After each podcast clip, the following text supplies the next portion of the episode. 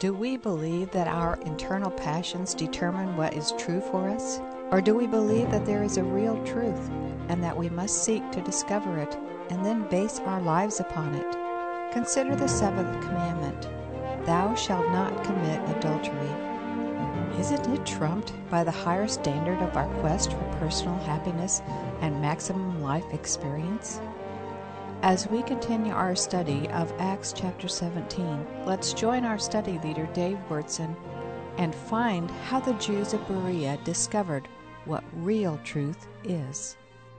Coach Sandusky, you've all probably been nauseated by listening to the testimony of one of the most powerful, influential coaches in all of Pennsylvania. Some of the members of our church even have close relationships in that area of Pennsylvania with those families that are involved. And we were blown away by the fact that for year after year after year, someone could be sexually abusing young boys. And you're all horrified by that, right? Okay, that's the seventh commandment. Thou shalt not commit adultery. Adultery in the seventh commandment isn't just covering what happens with a married couple but it stands for, like in Leviticus, for example, 17, 18, it goes on and talks about incest. It goes on and talks about bestiality. It talks about a lot of different kinds of perverted sexuality that you have. So the push of the Old Testament, which, which people that have studied the Jewish scriptures for years understand, this isn't just like you look at this rule, I can't commit adultery, but I can abuse little boys. You all understand that, right? And right now in this audience, almost all of you buy that. Our culture buys that. All the news coverage, like I didn't hear any news coverage saying, well, Sandusky was born that way. He was born with an attraction to little boys, and, and he was born with an incredible passion, and he has this internal passion, and he brings great joy and fulfillment to himself by doing this, and therefore he needs to do it. Nobody said that. There was another story that you might have missed, but if you watched 2020, they had Rielle Hunter. She's the one that had an affair with John Edwards during the presidential campaign. Remember that? Okay, she just wrote a book. And the reason she wrote a book is she's explaining herself to the nation. So in 2020, for a couple hours, they interview her, and then they even followed up with Nightline and everything. What did Rielle Hunter say? She said, Well, I really wanted to help Edwards. I believed I could make him more personable. So I met him in a hotel. I told him he was hot. And he invited me to his hotel room, and love struck. We had one of the most incredible evenings that we've ever had. In fact, that went on for months. In fact, it's still in my heart going on. Rielle Hunter said, you know, this is it. This is the meaning. And she becomes pregnant. They talk about all the cover up and everything. And you all know that they just had a big trial. Was he guilty of using illicit funds? And, and then, you know, they said, no, he wasn't guilty of that. But our culture, right now, to be honest with you, most of our culture isn't really ready to say that the seventh commandment is passe. Even the interrogator for 2020 is saying, hey, he was married to Elizabeth. And she says, but yeah, but Elizabeth and John, they hadn't had a relationship for years. It was a con. It wasn't really real. And what we had was real. And now we produced a beautiful little girl. Most of you aren't really ready to buy it, but I'll bet you that some of you right here in this room have gone to lunch with a friend at work, and the friend at work says, You know, I've been in a bum marriage, and they've told you for two or three years at work that their husband really, really isn't with them. And they haven't slept together in many, many years. And they don't have any relationship. And they just have a cold hostility in their home. And now they've met, they went on a vacation and they tell you about this incredibly gorgeous man that they met. And he's Brazilian and he's sexy and he's erotic and he's patient and he's gentle and he's the most beautiful man that ever lived. And I feel alive, your friend tells you when I'm with him. What do you tell your friend then? Some of you have told your friend that's okay because you're not really committed to the seventh commandment. What you're committed to, and many in our society are committed to, is that this is what I feel. This is the true love of my life. Rielle Hunter said over and over again, this is the most beautiful thing that's ever happened to me. I, I, I never dreamt it would happen. I found the meaning of life. And so, what Rielle Hunter's God is, is what I feel inside. What's your God? And what your God is, is what you believe is true. What do you believe is true? Another big area that's really controversial right now, President Obama just a few weeks ago said that homosexual marriage is what he favors. How did he come to that position? Well, I'll tell you how he came to that position because what you do is you say social justice. Like he's really committed to social justice. So the idea is that I take the African American situation in slavery and how they were abused. And I use all the arguments that were used of how biblical believers were in favor of slavery. And then I use that to argue that that's what the Bible really teaches them. And what the Bible really taught in the Old Testament about homosexuality, what it really taught in Romans 1 about the fact that, that men exchange the natural use of women for, for one another, and women did the same thing. And Paul makes a very strong attack of saying that we're under the wrath of God. He goes on in chapter 2 to say that we're also under the wrath of God for being pridefully religious and, and believing that we're better than everyone else. We use all of that kind of reasoning to say we're in a new day now. We're in a new day. And the Bible was antiquated when it said in Leviticus 18 and Leviticus 20 that a man shouldn't sleep with a man like he sleeps with a woman. And now, in the name of justice, we're now going to give them the freedom because they were born like that. They oh, have incredible passions and desires. And we've all determined from scientific evidence that two gay men and two lesbian women can raise kids just as good as everyone else. In fact, maybe even better. And that's where a lot of your society is. Now, most of you in this room get really angry about that, but I want you to think through what are we saying in our culture? Rielle Hunter is saying that truth is located in my internal passions. President Obama is saying is that truth is when I listen to the most progressive liberal theologians that supposedly really understand the message of the Bible, and I'm now in the name of a higher principle of social justice, even in line with Jesus, who Jesus told us not to judge. All that goes on and on. That becomes my basis for truth. Let me give you a big one that's even bigger than those issues, okay? The seventh commandment is a big one. What about the idea that you need to receive Jesus as your king? You need to receive Jesus as the Lord of heaven and earth. You need to receive Jesus as the one that in him you move and have your being. That you need to receive Jesus because all the world is not good, they're not in the light, they're rebels. They've rejected Jesus. We need to go and tell them that there's an incredible God who sent his son into the world who's fully divine. And on Calvary, he stretched out his arms, not just for Americans that were raised in Protestant New England or Protestant Texas, but we had 26 guys here that are going to go home today. And some of them go to countries where they might be in prison, and some of them could lose their life because they're telling others you need to receive Jesus. So, what do you believe about truth? For example, if you have Jewish friends at work, it's very, very important for you to be able to express to them that your Jewish friends need to really try to obey the, the Torah. Like if they're secular Jews, you want to move them towards Orthodox Judaism because they need to enjoy their great Orthodox religion that has really good morality. And you need to challenge them to really obey their Judaism. And they don't need to receive your Jesus. Because everybody knows that your truth is truth for you. But it's not truth for a Jew. In other words, it's important for you as a Texas Protestant to believe that Jesus died on the cross, but it's not important for a New York Jew that was raised as a Hasidic Jew to believe that Jesus is the Messiah. So you're not going to try to do that. Well, I want you to think about what we've been studying about in the book of Acts. What we've been studying in the book of Acts. You wouldn't be here today if first century people believed what I just said. None of you. How many of you think it's precious to know your sins are forgiven? How many think it's precious to know that when you die, you know you're going to be out from the body and present with the Lord? How many believe it's really important to know that I just can receive a free gift no matter what I've done? The blood of Jesus Christ, God's Son, can cleanse me from every sin, and I can receive the gift of eternal life. Think that's precious. You would not have that unless the Apostle Paul, with his psychic Silas, believed you needed to walk into a Jewish synagogue and you needed to try to explain to the Jewish synagogue that their scriptures taught that Jesus was born in Bethlehem, the son of David, that Jesus fulfilled all the messianic prophecies of their Jewish scriptures that their Jewish scriptures predicted that that Messiah would suffer and give his life as a sacrifice for sins. And then their Jewish scriptures says he would rise again. And then they would argue like that for weeks and weeks in the synagogue. And then they would say, they would be declaring throughout those weeks, and we know him. And we want you to know him too. What do you believe about that? My question to you today, and especially to the young people, most of you, mom and dad, are with me. You buy this. But I want you to know your teenagers don't buy what I just said. A lot of them. Because truth for them, you see, what they believe, this is a very dominant belief. It's dominant at the high school. Tons of kids believe it. It's dominant where Paul teaches over at TCU.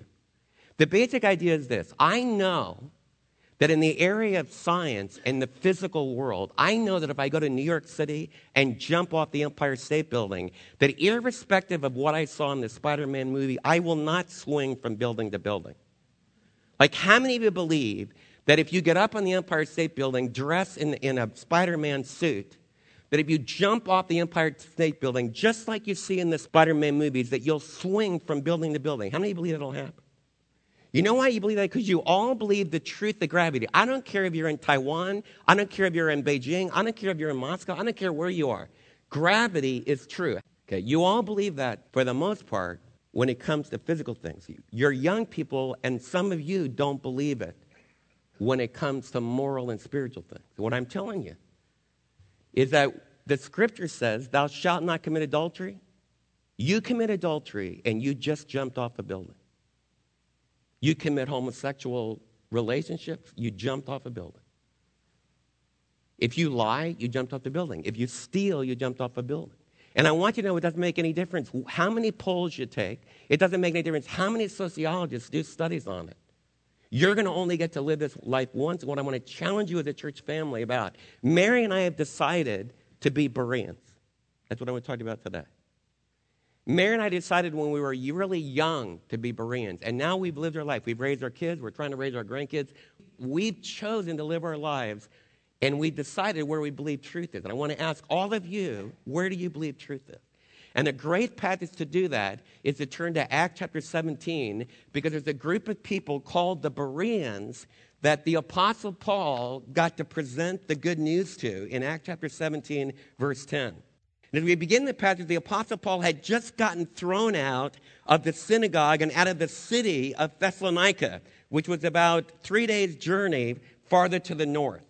And so we begin with a night escape. They have to split, they have to run because the enemies in Thessalonica have risen up against them and they've made false charges. They're really heavy duty charges. They said that Paul and Silas had been telling the people, the Roman citizens, including the Jewish people, that Jesus was the king. Did they say that? Yes. Well, then they went on and said, well, they also spoke against Caesar, and that wasn't true. You see, the Apostle Paul and Silas did teach that Jesus is the ultimate king, but they didn't teach that they should be rebellious against Nero in Rome or Claudius in Rome. They, they, they, didn't teach against, they didn't teach insurrection. So this is the way your enemies will attack you. They'll tell a half truth. So Paul and Silas have to run away from Thessalonica by night. Look what it says in 17, verse 10. It says, as soon as it was night, the brothers had sent Paul and Silas away to Berea. On arriving there, they went to the Jewish synagogue. So the first thing we have is the night escape, and the brothers helped them to do that. What I want to underscore in your thinking is that if you're going to believe what I just said about truth, how many of you believe this truth is found in God's revealed word? That the Jewish scriptures is the source where you can find truth. Okay? What I want to tell you, if you really believe that, then you're going to have people that reject you. You're going to have people that persecute you. There are going to be people that, that physically try to do things to you, emotionally try to do things to you. And I want you to pray for me because, to be honest with you, one of the hardest things for me to take is rejection. I don't like rejection. So when people reject me, I don't like it. And my tendency, from a human standpoint, is to say, fine. And in this area, I can't do that. For you as a church family, what I want you to know, I can't have rejection. I can't have, whether it's in society, whether it's among friends, wherever it might be, I can't allow the fact that some people don't buy the teaching of the truth of God's word. I can't let that deter me from going on, and neither can you. How many of you have ever been rejected because you believe the Word of God? Well, what I want you to realize is what we're learning in the book of Acts is what Jesus taught us is that when they persecute you and say all manners of evil against you for my sake, blessed are you, because that's what they did to the Old Testament prophet. Contrary to a very basic American belief that we all need to be nice to each other, we don't want to have any conflict and everything. I want you to know if you really believe what I said about truth, and if I really believe what I said about truth, then we need to be ready. We don't want to be rejected because we're wrong and because we don't have right attitudes and because we do evil. I'm not talking about that at all. We need to be very humble about that. We need to ask for forgiveness for that. We need to be very open about that. But when we're persecuted, when we're rejected, when we're abused because of our commitment to truth, we need to take it. I also want you to know, because it'll relate to mission trips we go on and everything, sometimes there's a time to run. The Bible doesn't always tell you to stay and fight. All of you that were trained in the military know some of the wisest generals knew when to retreat and to gather for another day in another place. And that's what's happening here. The Apostle Paul and Silas don't stay and get killed in Thessalonica. They almost got killed in Lystra. Paul did get killed, and the Lord brought him back from a stoning. And I want to whet your appetite for the book of Acts because it'll, it'll give you great wisdom. One of the things the book of Acts is teaching is when it gets really hot in a city, you need to let the brothers get you out of there at night. And getting out there at night is a smart plan. You, know, you want to go out under cover of darkness. They snuck him out, just like in the beginning of Paul's ministry in Damascus. They put him over the wall. All that is in the book of Acts. And it's teaching you you need to be wise as a serpent, harmless as the dove. Sometimes you need to go to more fertile ground. You need to escape in the night, and then you need to go to a new receptive audience. Some of you have some friends that you've worked and worked and worked, and they antagonize you. Some of you have family members, and you, some of you right now, you need to let it go. Let them go. Pray for them. Don't keep arguing with them. Some of you have family gatherings where every time you get together, you end up nobody talking because you argue over Jesus. If you presented the gospel, if they know what you really believe, sometimes you need to let things go and pray. Ask the Lord to work. Give him time. He's working in that person's heart. But sometimes you need to move on to fertile ground. You understand that? The second thing I want you to know is that there really is fertile ground. They come into Berea, and I want you to see that they don't get discouraged. If I were Paul, you'd probably read in the next verse. It says, arriving there, Dave decided he was going to go back to tent making because, man, he, this is a bad deal. Every place I present the gospel and tell them about Jesus being the Messiah, I get wiped out. So I'm going to go back to tent making, not Paul and Silas. They do go back to tent making, but they go right back into the synagogue again. And that's what we need to learn to do. Be persistent. We need to keep moving into new areas. We need to keep trying to reach new groups of people. We need to keep working on those connections. The Apostle Paul and Silas, they went to the Jewish synagogue and they had a different audience. And I want you to see the characteristics of an audience. And you're going to find people like this. What are the qualities that help someone really find the truth? Will Rielle Hunter really find the truth? You need to pray for her. As long as she says, my internal feelings determine what's true for me, and I could care less. She never said, I'm sorry I committed adultery. What she said is, I'm not the first woman that went to bed with a married man. How would you buy it if Coach Sandusky said, Hey, I'm not the first older man that went to bed with a teenager? You buy that? How many of you buy that? No, you're repulsed by it. But you're not repulsed nearly as strongly, and I'm not either, because we're shaky on adultery. Rielle Hunter, man, if she really felt it, and if Edwards really felt it, and if they produced a beautiful love child, and man, if they can get married and live happily ever after, man, that must be right. What you're saying is, I believe this is the truth. Where do you find truth? Look for where the Bereans find truth. It says that the Bereans were more noble minded. They were more noble minded than the Thessalonians. And what that word, the word noble minded is usually used in Greek for someone that is well born, that they're from a good family, but, the, but it comes to mean this.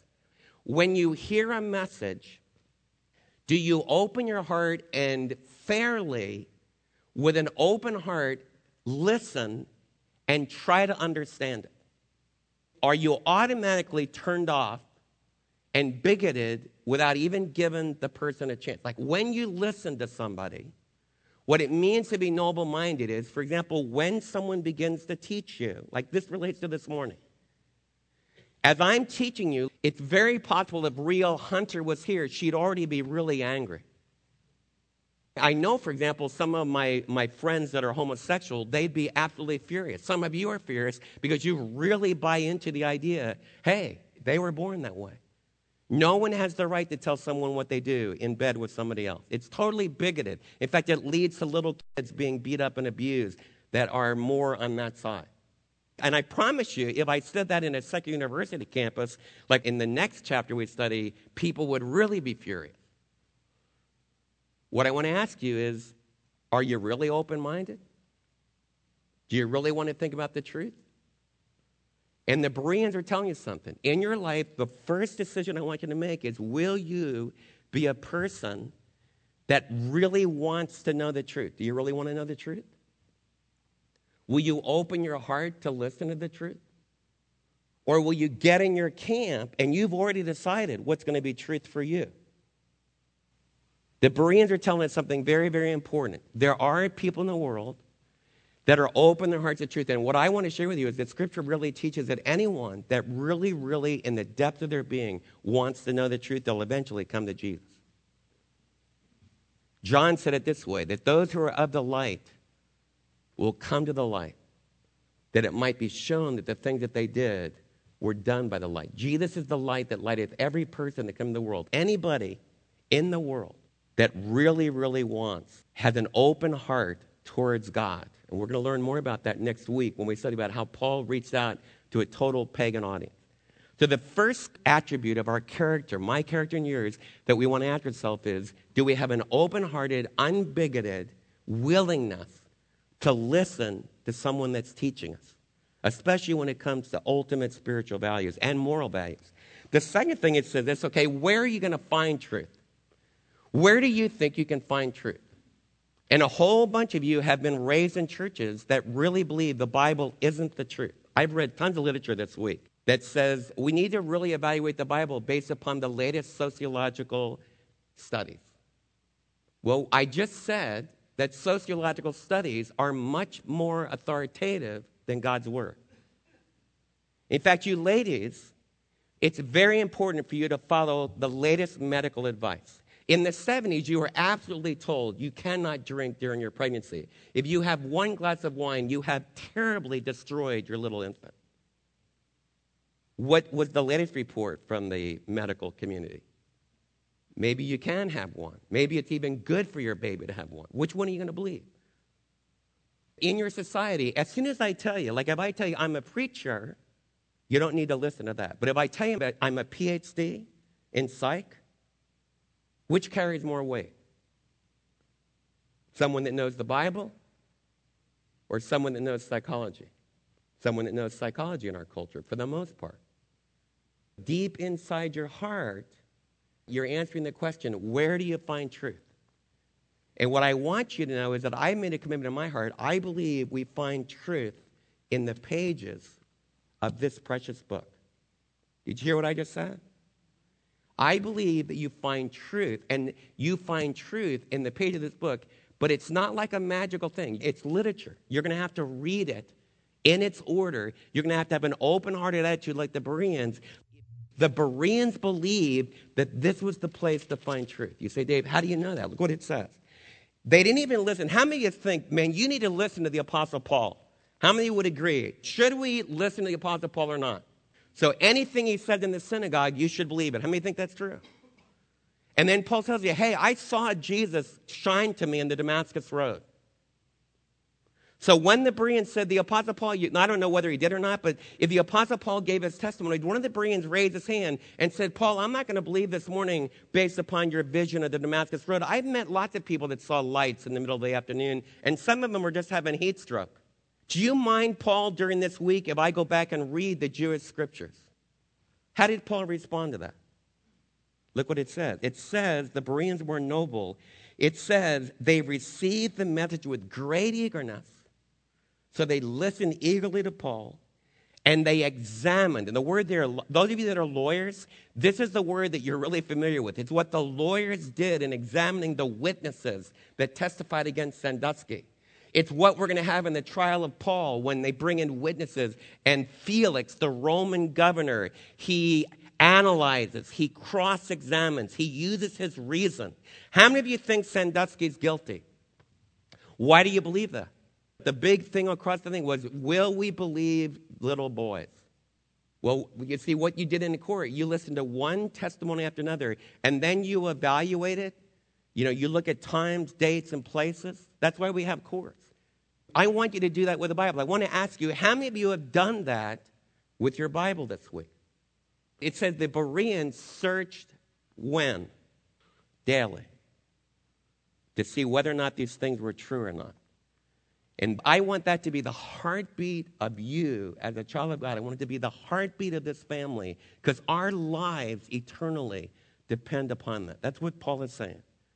He says that the Bereans search daily. They examine the scripture every day to see if what Paul said was a good feeling and would bring great self fulfillment and would help you to find the ultimate experiences in life. Is that what they said? What the Greek text literally says is to see whether it actually is. That's what's really important. What the Bereans can believe, and then it says if you do that, if you have an open heart, what, what, what happens in your life, then it moves you to respond. If you'll have an open heart, if you'll eagerly want to hear God's voice, if you critically examine the scripture, then what's going to happen? It says when they heard, it says when the, it says many of the Jews believed. So many of the Jews in the synagogue believed. Many of the prominent Greek women believed. So in order to accurately understand the scripture, you're going to be taught in classrooms that the Bible is very chauvinistic and women are always treated like possessions and women are never applauded for having honorable positions. Is that true? Everyone tell me, is that true? If you hear that in a classroom or if you hear that at work, what are you going to do? You're going to say, hey, wait a minute, have you read the book of Acts? I read the book of Acts this past week. And in the book of Acts, some of the first people to receive Jesus as the Messiah in a culture that was absolutely very chauvinistic. Some of the very first people that the scripture records that believed in Jesus were prominent women. You see what it's teaching? See, that's how we have the balance. Should women be respectful of their husband? Yes. Can a woman have a prominent position in a city? Are we the church family? No, she's a woman. She could never be the mayor. Is that what Scripture teaches? You see, what I'm teaching you, like as you read the book of Acts and you listen really carefully, there were prominent women. Should a woman be in business? Lydia. She was the first convert in Europe. Was she a bad girl or a good girl in this story? Good girl. And what I'm trying to teach you is, is that, that almost all kinds of people reject the Bible, and most of them haven't really read it carefully. And, and most of them have never really opened their heart to what the Bible really teaches. And I want to keep opening my heart because it keeps teaching me and it keeps helping me become more wise and more knowledgeable in understanding how to live. And I covet that for every one of you. And then it says a lot of Gentile men believed in Jesus. So we have Jews and Gentiles. So according to the book of Acts, the Jews and Gentiles both need to believe that Jesus is the Messiah. What do you believe? Well, there's enemies. It says some enemies arrived from Thessalonica. It says that when the Jews of Thessalonica heard that Paul was preaching the word of Berea, they went there too. They agitated the crowds, and the brothers had to immediately send the Paul to the coast, and Paul and Silas stayed to stabilize things in Berea. The men escorted Paul all the way to Athens, which is a long trip. If you look on the map, they went from way in the north of Greece all the way down to Athens. And they left instructions for Silas and Timothy to come and join Paul as soon as possible. I want to close with this. This passage started out saying the brothers helped Paul to escape from Thessalonica. It closes with some brothers that helped them get all the way to Athens. I want us to have the Holy Spirit produce those kind of brother relationships like he did in the first century church. Because that's what the book of Acts is teaching.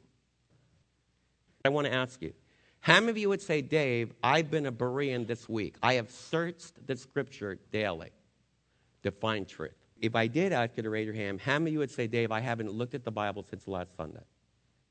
I don't want you to feel guilty anymore so this morning, you're going to make a decision. I'm going to read the Bible. So you can just take the book of Acts this week, start in chapter 1, and just read all the way up to chapter 17, and then you'll be all caught up. You can make a decision to do that this week, okay? The second thing I want you to think of as a church family, as Midlothian Bible Church, where are we going to find truth? Where are we going to find truth?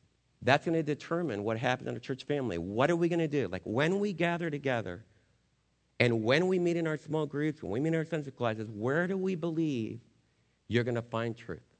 And will we make a commitment to be a Berean? And man, I pray with all my heart that the Holy Spirit's going to move you, that you're going to have an open minded, open heart towards the Scripture. That you're going to let the Scripture be the standard of truth. And it's going to tell you the greatest method of all, which we can be forgiven. Whatever, whether we're adulterer, like Rielle Hunter can be totally made new. Those that have homosexual tendencies, those that practice homosexualities, they can be changed. Those that are unjust to the poor, they can be totally changed and they can be in the power of the resurrected Jesus. They can live for meeting the needs. That's what we believe. But we don't arrive at the change of life by redefining what the Bible says about the Ten Commandments and what it says about morality and what it says about truth. One final thing if you don't know Jesus as your Savior yet, then the most precious thing you could do is this have to do with truth, okay? I've taken Jesus inside of my life. He's become my bread. And the way that he became my bread is he died for me, he was broken. What I want to challenge you about this morning, if you haven't ever received that truth, right now, invite him to come in. If you join me in that faith, then declaring that we are brothers and sisters together, opening ourselves up to the freedom and the joy and the power of the new life that Jesus can give us. Let's partake together.